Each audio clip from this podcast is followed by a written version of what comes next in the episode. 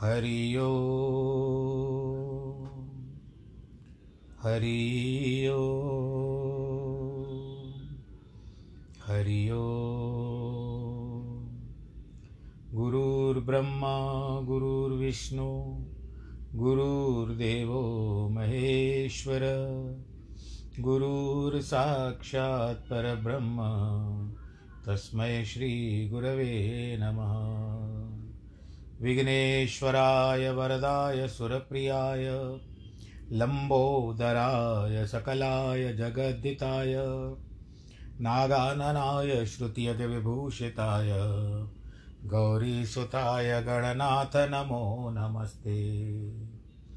नाहं वसामि वैकुंठे योगिनां हृदयेन च, मद्भक्तां यत्र गायन्ति तत्र तिष्ठामि नारद। जिस घर में हो आरती, चरण कमल चितलाय, तहाँ हरि व्यासा करे, ज्योत अनंत जगाए। जहाँ भक्त कीर्तन करे, बहे प्रेम दरिया, तहाँ हरि श्रवण करे, सत्यलोक से आए।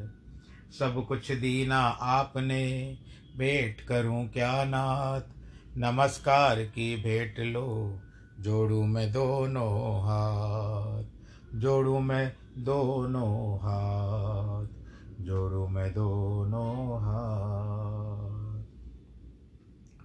शांताकारं भुजगशयनं पद्मनाभं सुरेशं, विश्वाधारं गगनसदृशं मेघवर्णं शुभांगं, लक्ष्मीकान्तं कमलनयनं योगिवृद्धानगम्यं, वन्दे विष्णुं भवभयहरं सर्वलोकैकनाथं।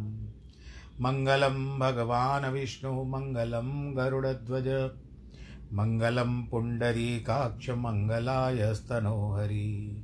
सर्वमङ्गलमाङ्गल्ये शिवे सर्वार्थसाधिके, शरण्ये त्र्यम्बके गौरी नारायणी नमोऽस्तु ते, नारायणी नमोऽस्तु ते, नारायणी नमोऽस्तु ते। श्रीकृष्ण गोविन्द हरे मुरारे, हे नाथ नारायण वासुदेव।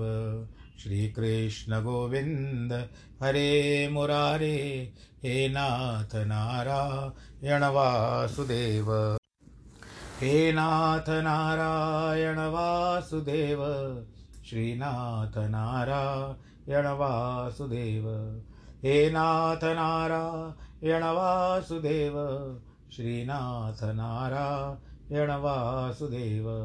श्रीकृष्ण गोविन्द हरे मुरारे, हे नाथ नारायण वासुदेव। नारायणं नमस्कृत्यं नरं चैव नरोत्तमं, देवीं सरस्वतीं व्यास ततो जयमुदीरयेत्। कृष्णाय वासुदेवाय हरये परमात्मने, प्रणतक्लेशनाशाय गोविन्दाय नमो नमः। सच्चिदानन्दरूपाय विश्वोत्पत्त्यादिहेतवे, तापत्रय विनाशाय श्रीकृष्णाय वयं नुमः। यं प्रव्रजन्तमनुपे तमपेतकृत्यं, द्वैपायनो विरह का तर आजु आवह, पुत्रेति तन्मयतया तर्वो विनेदु, तं सर्वभूतहृदयं मुनिमानतोऽस्मि, मुनिमानतोऽस्मि, मुनिमानतोऽस्मि। बोलो कृष्ण कन्हैया लाल की जय। भगवान श्री कृष्ण के, भगवान परम पूजनीय श्री नारायण जी के एवं श्रीमद् भागवत पुराण को प्रणाम करते हुए आज के प्रसंग को आगे बढ़ाते, मैत्रेय जी विदुर जी के समक्ष बैठे हुए ये हरिद्वार का वर्णन बताया गया है, क्योंकि उनका आश्रम जो था वो हरिद्वार में ही था। अत्यंत विस्तृत लोक रचना वाली उन अपने विभिन्न स्थित शक्तियों की गति को जानकर ईश्वर ने प्रवेश किया। विराट रूप बनाने का विचार आया तो विराट रूप का निर्माण हुआ। सब अपने अपने हिसाब से सब कुछ उसमें प्रवेश करते गए, पर फिर भी विराट पुरुष न उठा और आखिर में भगवान जी ने स्वयं चित्त में जब प्रवेश किया तो विराट पुरुष उठ खड़ा हुआ। बोलो नारायण भगवान की। इस तरह से सभी देवी देवता, कर्मेंद्रियाँ, ज्ञानेंद्रियाँ उत्पन्न हो गई। अब इसके बाद क्या बताते हैं कि गुणों की भी बात की हो गई। चारों वर्णों के धर्मों से गुरु हरि का पूजन किया। श्रद्धा से आत्मा की शुद्धि के लिए वृत्ति समेत वर्ण हुए। चार वर्ण जिसको आप कहते हो, एक ब्राह्मण, एक क्षत्रिय, एक वैश्य, एक शूद्र। देव कर्म आत्मा रूपी भगवान की योग माया का बल कौन वर्णन कर सकता है। हे विदुर, जैसी मेरी बुद्धि है अथवा जैसे मैंने सुना है वैसा अपनी वाणी को शुद्ध करने के अर्थ हरि का चरित्र वर्णन करता हूँ, क्योंकि यह खोटी वाणी और वर्णन से अशुद्ध हो गई है। हमारी जो वाणी है ये अशुद्ध हो गई है, क्योंकि हम सदैव खोटे वचन ही कहते रहते हैं। आज ही ऐसा कोई संदेश आया था जिसमें लिखा हुआ था कि यदि आपका मुख खराब है तो आपको मिश्री भी मीठी नहीं लगेगी। पुरुषों के वचन को एकांत में लाभदायक जिनके श्रुतियों से विद्वानों ने संग्रह किया है, कथा अमृत में जिनका वर्णन है, उन सुंदर यशस्वियों के शिरोमणि श्री कृष्णचंद्र आनंद कंद वृंदावन विहारी के गुणानुवाद कहते हैं। हे विदुर जी, श्री नारायण जी की महिमा को ब्रह्मादिक योगाभ्यास से निश्चल बुद्धि करके भी 1000 वर्ष के अंत तक भी नहीं जान सकते। देखो कितना गए थे गहराई में, कमल नाल में घुस गए थे ब्रह्मा जी कि वो जो बिंदु कौन है, वो जो प्रकाश बिंदु है वो क्या है, मैं उसको देखूं, परंतु नहीं ढूंढ पाए, फिर लौट आए। इसी कारण भगवान की माया मायावियों को भी मोह करने वाली है, क्योंकि जब सर्वव्यापक श्री विश्वनाथ आप अपनी माया की गति को नहीं जान सकते तो दूसरों की माया का क्या समर्थ है। शेष सहस मुख ते रटत शंभु 5 विधिचार, जपत रहत निश दिन सदा तौ न पावत पार। कृष्ण कन्हैया लाल की जय। जिस ज्ञान के लिए मन समेत वाणी वर्णन करते करते अंत तक न पाकर उल्टी लौट आती है, हम वह सब देवता भी जिसको नहीं जान सकते, वो 6 गुण ऐश्वर्य संपत्ति मान श्री भगवान जी को जिनका नाम नारायण है, उनको बारंबार प्रणाम है। बोलो नारायण भगवान की जय। सुखदेव जी कहते हैं कि विदुर और मैत्रेय जी परस्पर वार्तालाप चल रहा है, भगवान की वाणी बता रहे हैं मैत्रेय जी उनको। विदुर जी बोलते हैं, ब्रह्मन स्वरूप अविकारी निर्गुण भगवान की क्रिया और गुण लीला कैसे होते हैं, मुझे वो सुनने की इच्छा हो रही है, आप मुझसे कहिए। बालक के क्रीड़ा में उद्यम करना या काम और खेल करने की इच्छा करनी योग्य, परंतु अपने आप तृप्त सदा और से निवृत्त ईश्वर को काम और इच्छा कैसे होती है। रह करके भी जो नहीं रहते फिर वो कैसे रह जाते हैं। गुणमयी अपनी माया से इस संसार को रचते हैं, फिर उसी माया का पालन करते हैं, तदुपरांत उनका संहार भी कर देते हैं। कृष्ण अवतार में भी आप इसको देख सकते हो। भगवान जी यादव कुल में आए, फिर उनका पालन किया, यादव कुल को बढ़ाया। ऐसे नहीं, उत्पन्न तो सब अपने अपने हिसाब से हुए थे, परंतु भगवान के संरक्षण में आए तो फिर पालन भगवान जी करते थे, परंतु बाद में उन्होंने संहार भी स्वयं ही करवाया। देश काल अवस्था द्वारा अपनी ओर से जिसका ज्ञान नष्ट नहीं होता, ऐसे ईश्वर माया से किस प्रकार संयुक्त होते हुए कहिए। भगवान एक है, सब क्षेत्र में व्यापक है, जीव भी ब्रह्म स्वरूप ही है, तो उस जीव का दुर्भाग्यपन क्लेश या कर्मों से क्यों होता है, उसको कहिए। हे विद्वन, हे विभो, इस अज्ञान संकट में मेरा मन अत्यंत खेद को प्राप्त हो रहा है, अतः कृपा दृष्टि करके मेरे मन का यह महासंकट आप दूर करो। सुखदेव जी कहते हैं, तत्व ज्ञान जानने के लिए अभिलाषी विदुर जी ने जब यह वार्ता मैत्रेय जी से पूछी तब भक्त मैत्रेय जी यह प्रश्न सुनकर के मुस्कुराए। मैत्रेय जी कहते हैं कि यही भगवान की माया है जो तर्क से प्रवृत्त होती है। विमुक्त ईश्वर का कृपण होना यानी कंजूस होना, बंधन में पड़ना, यह तर्क से होते हैं। जो कोई पुरुष स्वप्न में देखे कि मेरा सिर कट गया है, सिर छेदन के बिना स्वप्न में साक्षी पुरुषों को यह आत्मा उल्टा पुल्टा होना प्रतीत होता है। जैसे जल में चंद्रमा का प्रतिबिंब जल की उपाधि से कंपायमान दृष्टि होता है, हिलता रहता है चंद्रमा जल में, यदि उनकी दृष्टि पड़ी परछाई होती है तो। पर अगर उसी चंद्रमा को ऊपर आसमान में देखो तो स्थिर रहता है। तो आत्मा देह आदि धर्म सत्य नहीं है, परंतु तदाभिमानी दृष्टा तंत्रयामी ईश्वर जो दिखते हैं वह केवल मिथ्या है। देह के गुणों का आत्मा में अज्ञानकृत आभास निश्चय करके निवृत्त मार्ग में धर्म से भगवान वासुदेव की कृपा से भगवत की भक्ति योग से धीरे धीरे अर्थात साधन के अनुसार सब नष्ट हो जाता है। आप भी कुछ वस्तुओं का संग्रह करते हो, करते करते करते वो कुछ बहुत आवश्यक वस्तुओं को जो सदैव हमारे समक्ष दृष्टि के समक्ष रहती है, बाकी और कितने वस्तुओं का संग्रह करते हो। आप बाजार से लेकर के आते हो, फिर धीरे धीरे उसका प्रयोग होना बंद हो जाता है और वह दूर होती जाती है, अपनी दृष्टि से भी दूर होती जाती है। फिर आपको जब समझ में नहीं आए तो पुराने बर्तन में बेच देते हो, पुराने सामान के साथ उसको भी निकाल देते हो। तो जो भी वस्तु है वो तो नष्ट होनी है। तात्पर्य यह है कि जैसे साधन करेगा उतने काल में अज्ञान नष्ट होगा। तो अज्ञान नष्ट करने के लिए आपको साधन करना आवश्यक है। उत्तम साधन से शीघ्र और निकृष्ट साधन से विलंब। उत्तम साधन का अर्थ है कि भक्ति युक्त होकर के उत्तम साधन करिए, लोक रंजन के अनुसार न करिए, विकारों को लेकर के मत करिए। जब सब इंद्रियां शांत हो जाती है तब दृष्टा आत्मा में सब क्लेश विशेष करके लीन हो जाते हैं। जैसे सोते हुए के जैसे कोई व्यक्ति सोया हुआ है और उसके ऊपर बहुत सारा ऋण भी चढ़ा हुआ है, कर्जा चढ़ा हुआ है, लेकिन जब नींद में रहता है तो उसको कर्जे की याद ही नहीं रहती है।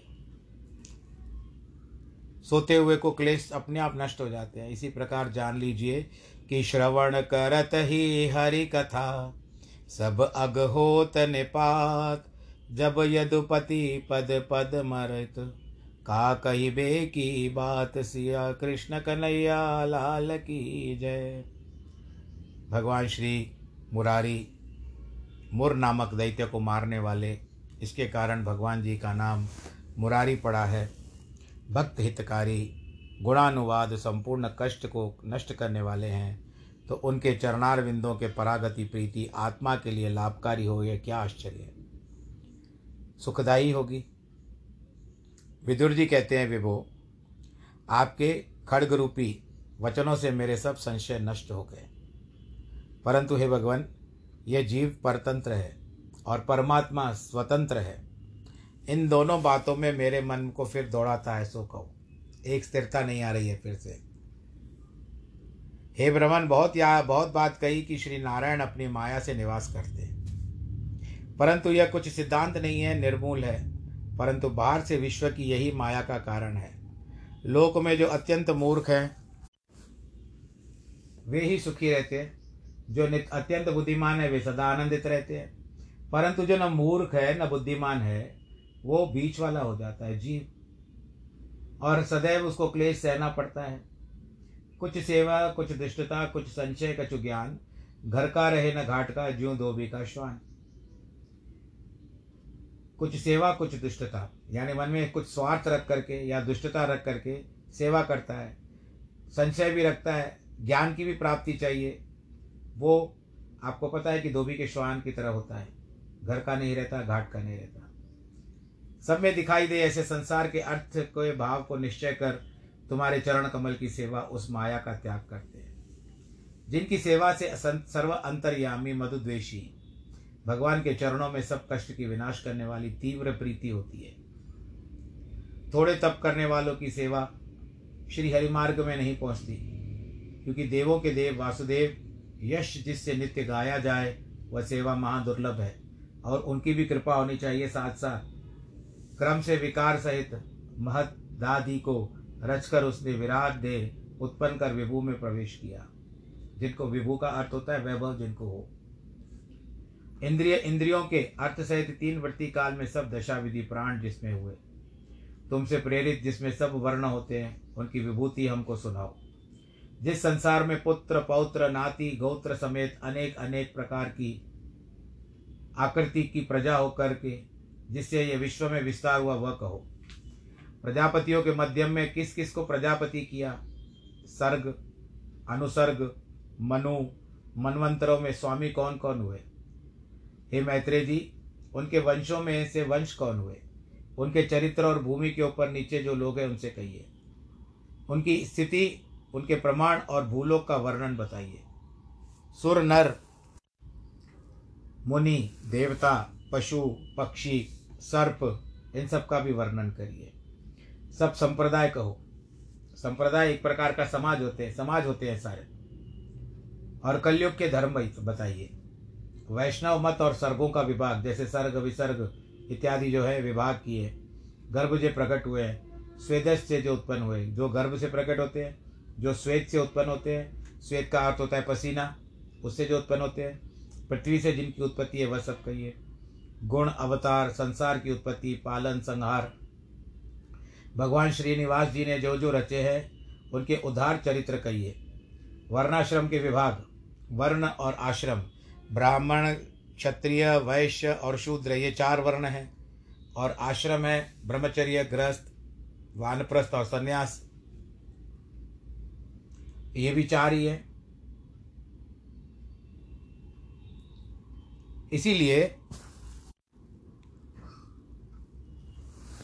इसीलिए हे प्रभु, रूप शील स्वभाव ऋषिश्वरों के जन्म कर्म आदि वेद विभाग, हे प्रभु यज्ञों का विस्तार, योग का विस्तार, योग का मार्ग, फल की चाहना त्याग कर कर्म करना, इस तरह से करते हैं। कर्मण्येवाधिकारस्ते मा फलेषु कदाचन, भगवत गीता में ये श्लोक आता है। जो सांख्य भागवत नारद पंचरात्र है, वह कहो। पाखंड का मार्ग, उनका उल्टा होना, वर्ण संकर हो जाना, वर्ण में भेद कर देना, गुण कर्म से जीव की जो जो गति होती है वो कहिए। जिस किसी में प्रकार का विरोध न पड़े, ऐसा धर्म अर्थ काम मोक्ष कहो। दंड नीति के श्रवण करने की वार्ता, अलग अलग शास्त्र की विधि बताइए। हे ब्राह्मण, श्राद्ध की विधि, पितरों की सृष्टि, ग्रह नक्षत्र तारागण, काल के अव्ययों को स्थित कहो। दान तप, इष्टपूर्ति का फल, परदेश का धर्म, जो पुरुष आपत्ति में धर्म करे वो कहो। हे पाप रहित, धर्म के कारण भगवान जिससे प्रसन्न होकर कृपा करे वह धर्म कहिए। जिनके ऊपर भगवान प्रसन्न हुए हो वह कहिए। हे विद्योत्तम, अनुरागी शिष्यों को और अपने पुत्रों को दीन वत्सल दीनानाथ गुरुजन बिना जिज्ञासा की कुछ बातों को कह भी देते हैं। हे स्वामिन, गुरु किसको कहते हैं? गुरु गुकारस्त्वा अंधकार शाद्रु कास्त निरोधक अंधकार विनाशित्वाम व गुरु त्य विधीयते। गु अंधकारी का अंधकार को कहते हैं, और रूप उसको कहते हैं जो अंधकार का विनाश करे। इन दोनों को जोड़ दो तो गुरु को कहते गुरु हो जाता है। अंधकार को कहत गु, रु विनाश का नाम, अंधकार को जो हरे सोई गुरु सुखदाम। बोलो अपने अपने गुरु महाराज की जय। हे भगवत, तत्वों की संख्या कहिए। प्रलय में कौन कौन उनकी उपासना करता है और उनके पीछे कौन कौन सोता रहता है, यह कहिए। पुरुष की स्थिति, परमेश्वर का स्वरूप, निगम का ज्ञान, गुरु शिष्य का प्रयोजन कहिए। हे कृपा सिंधु, जो महात्माओं ने कहे हैं उनको निमित्त पुरुषों को अपने आप ज्ञान भक्ति वैराग्य कैसे होता है, यह कहिए। परमात्मा के जानने की इच्छा से जो मैंने यह प्रश्न किया है, आप कृपा करके वर्णन कीजिए। आप मेरे मित्र हैं और माया के प्रभाव से मेरी दृष्टि इस समय नष्ट हो चुकी है। हे पाप रहित, जीव के अभय दान करने की सब वेद यज्ञ तप दान एक कला से भी समर्थ नहीं है। श्री सुखदेव जी कहते हैं कि कौरवों में श्रेष्ठ विदुर जी ने मुनि प्रदान, पुराणों में जिनका विस्तार सहित वर्णन है, वह सब मैत्रेय जी से पूछा। भगवत कथा में जिनका अधिक प्रेम, ऐसे विदुर जी को प्रेरणा करके कहते हैं मैत्रेय जी। कि अहे प्रशंसा योग्य यह कुरुभूपति वंश विदुर भागवत जहाँ गए संतन कुल अवतंस। बोलो कृष्ण कन्हैया लाल की जय। मैत्रेय जी कहते हैं हमें बहुत आनंद है, यह पुरुवंश संतों की सेवा करने में योग्य है।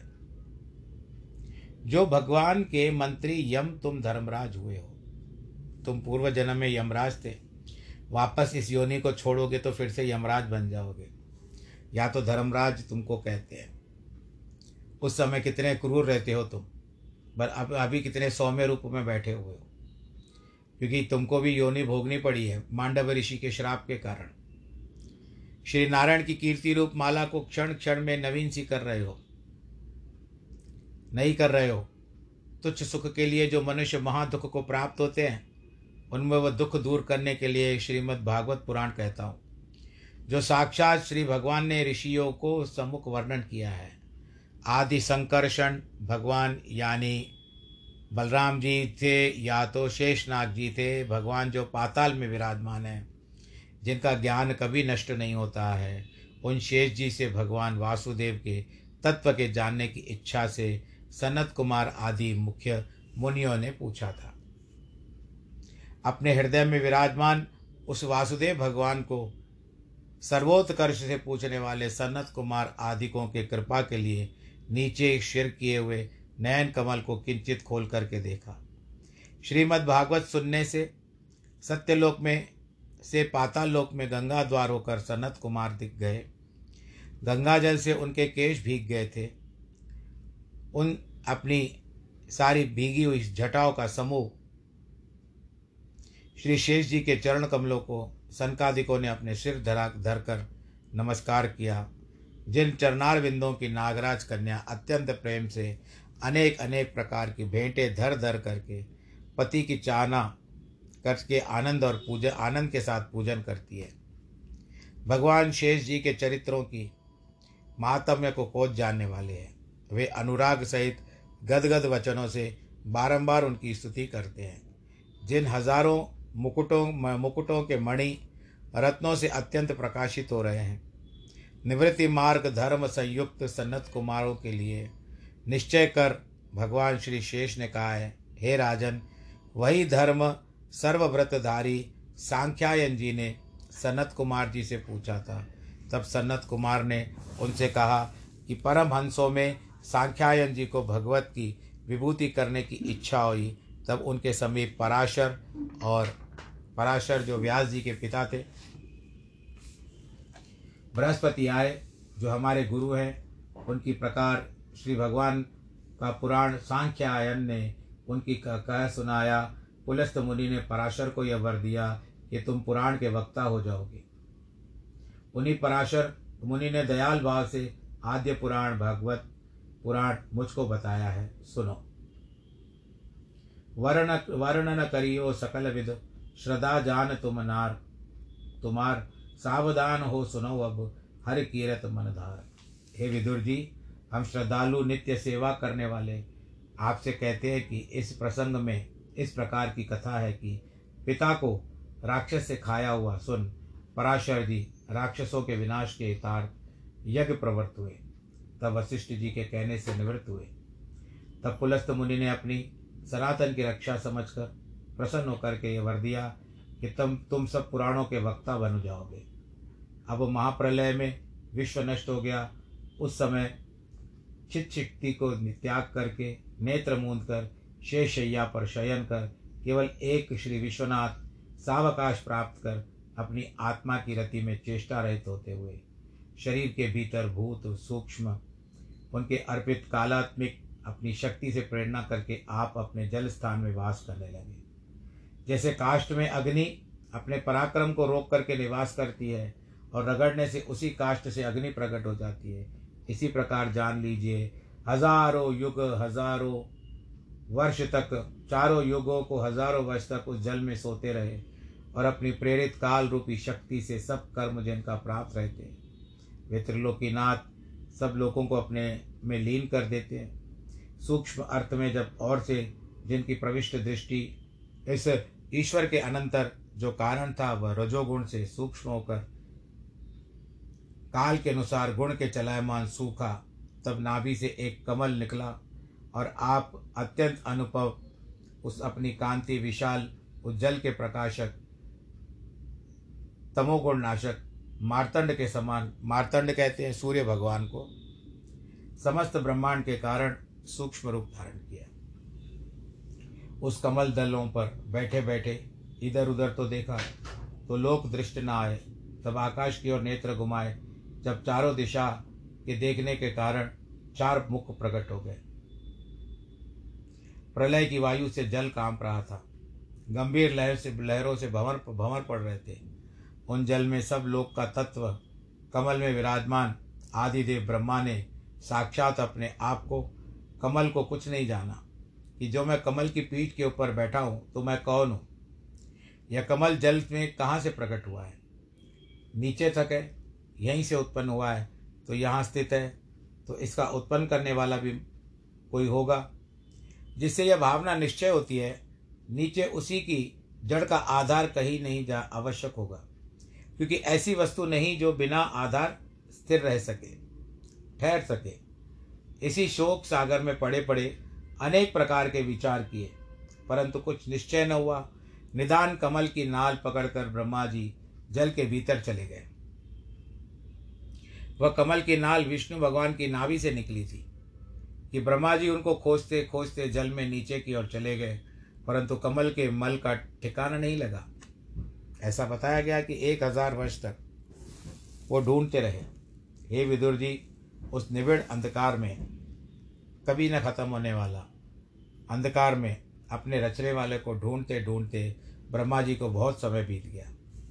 तो अजन्मा ईश्वर के काल ने देहधारियों को भय दिया। श्री विष्णु के सुदर्शन चक्र काल रूप ने सबकी आयु क्षीण कर दी। उसका अभिप्राय यह है कि 100 वर्ष ब्रह्मा को ढूंढते ढूंढते हो गए तो भी भेद न मिला कि कमल नाल कहाँ है। 1000 वर्ष भी कहते हैं। जब मनोकामना पूर्ण न हुई तो ब्रह्मदेव लौट करके कमल पर आकर के बैठे। धीरे धीरे श्वास जीत कर सब ओर से चित्त निवृत्त कर योग साथ समाधि लगा करके बैठे।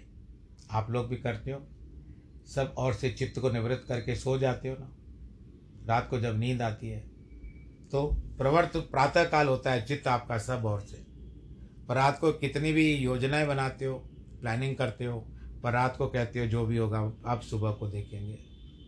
तो रात के समय में आपकी चित्त निवृत्ति हो जाती है और आप निद्रा के आगोश में चले जाते हो, आनंद के साथ सो जाते हो। फिर प्रातः काल होता है, आपका चित्त प्रवृत्त हो जाता है। निवृत्ति छूट गई रात की, अभी फिर प्रवृत्ति हो गई, अब फिर से संसार चलना। उठ जाग मुसाफिर भोर भई, अब रहन कहाँ जो सोवत है। जो सोवत है सो खोवत है, जो जागत है सो पावत है। उठ जाग मुसाफिर भोर भई। इस तरह से ऐसा ही होता है। प्रवृत्ति और निवृत्ति, जब आप स्थान पर हो प्रवृत्त हो, वहाँ से हट गए निवृत्त हो, यानी आपका कार्य नहीं है अभी। स्त्रियाँ होती है, वह भी ऐसे करती है। प्रातःकाल को रसोई गृह में जाती है तो उनकी प्रवृत्ति होती है कि आज मुझे ये व्यंजन बनाने हैं मेरे परिवार में, इसको इस सदस्य को ये मेरे परिवार के व्यंजन अच्छे लगते हैं, या तो आज सामूहिक रूप से एक ही व्यंजन बना देती हूँ। तो प्रातःकाल, मध्याह्न काल, रात्रि काल, और उस समय 2 बार तो 2-3 बार तो संजीवनी भी हो जाती है आपकी। संजीवनी जानते होंगे आप, कलयुग की संजीवनी वो होती है चाय। मेरे गुरु ने कहा था कि इसको आज के काल तारीख में संजीवनी कहना चाहिए। चाय जगा देती है, कई लोग आप ना भी पीते हो ऐसी कोई बात नहीं है, परंतु अधिकतर लोग चाय का सेवन करते हैं। तो जब तक चाय नहीं पीते हैं बाकी कुछ समझ में नहीं आता है। तो इन सब प्रवृत्तियों में ही सारा दिन व्यतीत होता है, परंतु उसमें कुछ समय परमात्मा का भी निकालना चाहिए। परमेश्वर के लिए भी भजन करने का, यजन करने का, सब कुछ करने का तो आपको सारा जीवन पड़ा है, सारा दिन पड़ा है, सारी रात पड़ा है। क्योंकि कहा जाता है कि जिंदगी जब तक होगी फुर्सत न होगी काम से, जिंदगी जब तक है फुर्सत न होगी काम से, कुछ समय ऐसा निकालो, प्रेम कर लो श्री राम से, कुछ तो समय निकालो, एक घड़ी आधी घड़ी, आदि ते पुण्याद संत समागम हरि कथा कटे कोटि अपराध। एक घड़ी का मैं कई बार दोहरा चुका हूँ, फिर से कह रहा हूँ, आनंद आ रहा है। एक घड़ी का प्रमाण कहते हैं 24 मिनट औसतन, उसका आधा 12 मिनट और उसका आधा 6 मिनट। तो आप यदि 6 मिनट भी भगवान को देते हो तो 24 घंटे किसको कहते हैं। ज़्यादा दो ऐसी कोई बात नहीं है, कम दो, परंतु 6 तो चलना ही चाहिए। इतना समय तो आप भगवान को दे रहे हो, क्योंकि आपको संसार में भेजा है, सब कुछ प्रकार का कर्म के अनुसार आपको सब कुछ पहुंचा रहा है। तो उस प्रभु को ही क्यों भूल रहे हो? भूल जाते हो प्रभु को और कहते हो, फिर भगवान जी को यही कहते हो कि त्वमेव माता च पिता त्वमेव, त्वमेव बंधु च सखा त्वमेव। जब सब मानते भी हो, परंतु जब समय पड़ता है, जब स्वार्थ होता है या कोई इच्छा होती है, जिज्ञासा होती है, तब जा कर के प्रभु को आप मनाने की चेष्टा करते हैं। वो तो माने हुए हैं, वो रूठे कब थे आपसे? आपकी इच्छा है। क्या बड़े माता पिता अपने बच्चों से रूठते हैं? बच्चे बहुत दूर हो जाते हैं उनकी दृष्टि से। आजकल तो ऐसा ही चल रहा है भाई। यदि आपके पास, मैं अपने बात से कह रहा हूँ, मेरा कोई औचित्य नहीं है किसी को ठेस पहुँचाना। तो इसके लिए अब वो ब्रह्मा जी समाधि लगाते हैं। उस योग साधना में ब्रह्मा जी को बहुत ज्ञान हुआ। तो आप अपने हृदय में प्रकाशित जो कभी नहीं देखा, उनका दर्शन हो गया। किस बात का दर्शन? कमल नालवत गौर विस्तृत शेष जी के फण रूप शैया पर एक पुरुष अत्यंत प्रकाशवान होकर के लेटे हुए हैं, सो रहे हैं। 10,000 फणों के छत्र रूप मस्तकों के रत्नों की कांति से महाप्रलय अंधकार को दूर कर रहे हैं। संध्या काल के मेघवत यानी सायंकाल के समय, शाम के समय में बादल का रूप जिस तरह से होता है, बांस भुजा के तुल्य वृक्ष चरणवत जिनमें मरकत शिलामय पर्वत की शोभा को अपनी सुंदरता से तिरस्कार करते हैं। उस पर्वत में स्थित रत्नाधिक होते हैं, बांस भुजा तुल्य है, वृक्ष पद समान है, अति दीर्घ, बड़ी, विस्तृत, गहराई और फैला हुआ अपना मान करने वाला। लोकत्रय के संग्रह में देह से विचित्र देव आभरण, वस्त्रों की शोभा, देश देह का वेश अलंकार किया, अपनी अपनी कामना से वेद गीत में मार्गों में पूछते हुए मनुष्यों को नख रूप चंद्रमा की किरणों से सुंदर, अलग अलग उंगली में जिनमें पत्र, उन संपूर्ण मनोरथ के पूर्ण करने वाले अत्यंत कोमल कमल से चरणों को कुछ ऊपर को उठाकर दिखा रहे थे। ऐसे साक्षात परब्रह्म स्वरूप श्री नारायण भगवान जी का उन्होंने दर्शन किया। बोलो नारायण भगवान की जय। चतुर्भुजी स्वरूप, क्या नहीं होगा उस समय ब्रह्मा की क्या स्थिति होगी।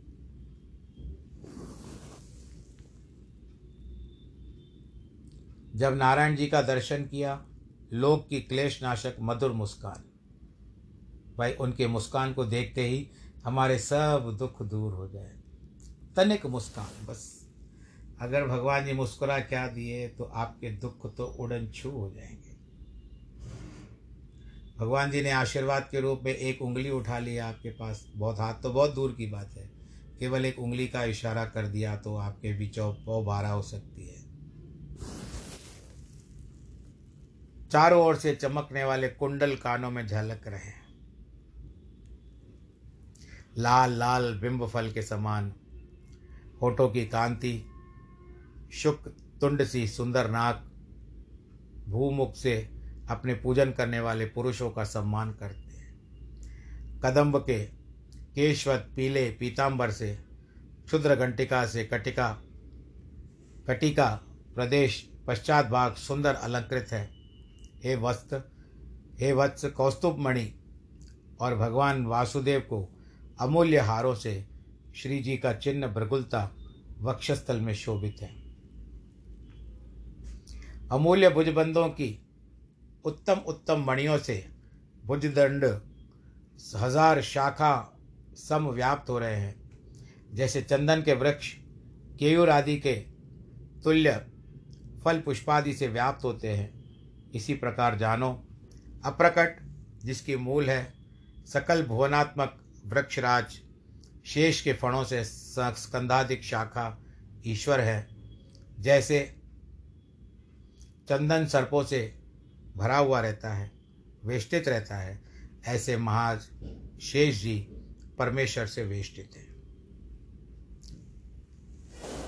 जिसमें चर अचर का भवन और भगवान में, जिसमें पर्वत शेष जी के बंधु, जिसमें जल 1000 किरीट स्वर्ण श्रृंग सम्मान है। कौस्तुभ रत्न गर्भ में, जिनमें एक ईश्वर हैं, वेद रूप और भ्रमरों से शोभा वाली, अपनी कीर्ति रूप वनमाला कंठ में पहने, सूर्य चंद्रमा वायु अग्नि ये जिसको न जान सके, त्रिलोकी में संग्रह करने वाले को, फिरने वाले को भगवत प्रदान भी असर श्रीहरि है।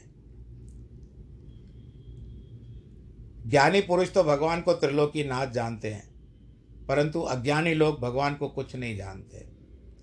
ऐसे बताया जाता है, शंका होती है लोगों को कि जानते हैं सुंदर पदार्थों को भगवान करके मानते हैं, परंतु अज्ञानियों को लोभ करने के लिए मनुष्यों के समान भगवान का श्रृंगार वर्णन करते हैं। जिस भगवान के श्रृंगार सुनकर के अज्ञानी जन भी मोह को प्राप्त होगी और जानेंगे। जैसे बड़े लक्ष्मीमान हैं, ऐसे जानकर अज्ञानी भी भगवान की भक्ति कर सकते हैं। धनवान होने के लिए फिर धीरे धीरे ज्ञानी हो जाएंगे। इसीलिए मुनीश्वरों ने मनुष्य के आभूषण के समान भगवान का श्रृंगार भी व्यक्त किया है। भगवान नारायण जी जिस समय भगवान को देखा, ब्रह्मा जी ने उस समय नाभि सरोवर से कमल अपना देह, प्रलय का जल, पवन, आकाश, जगत विधान करने वाले ब्रह्मा जी को सब दिखाई देने लगा। नहीं तो 1000 वर्ष जो भागवत में लिखा हुआ है, 100 वर्ष नहीं 1000 वर्ष तक गए थे, फिर वापस लौटे थे। जब उन्होंने तप किया, तब जाकर के उनको प्राप्त हुआ दर्शन। तो भगवान जी को प्राप्त करने के लिए हमको अपने आप को भी तपाना चाहिए। तपाना का मतलब आप क्रोध में मत आ जाओ। तप करना का मतलब है तपस्या। आप सब अच्छा ही जानते होंगे, मैं तो केवल एक स्मृति में डाल रहा हूँ। आज ब्रह्मा जी ने भगवान नारायण जी के दर्शन किए। वो अद्भुत स्वरूप देख करके कोई भी मोहित हो जाए। बोलो नारायण भगवान की जय। आप सब के भले मैं मानता हूँ इष्ट देवता अलग विभिन्न होंगे, पर है तो एक ही।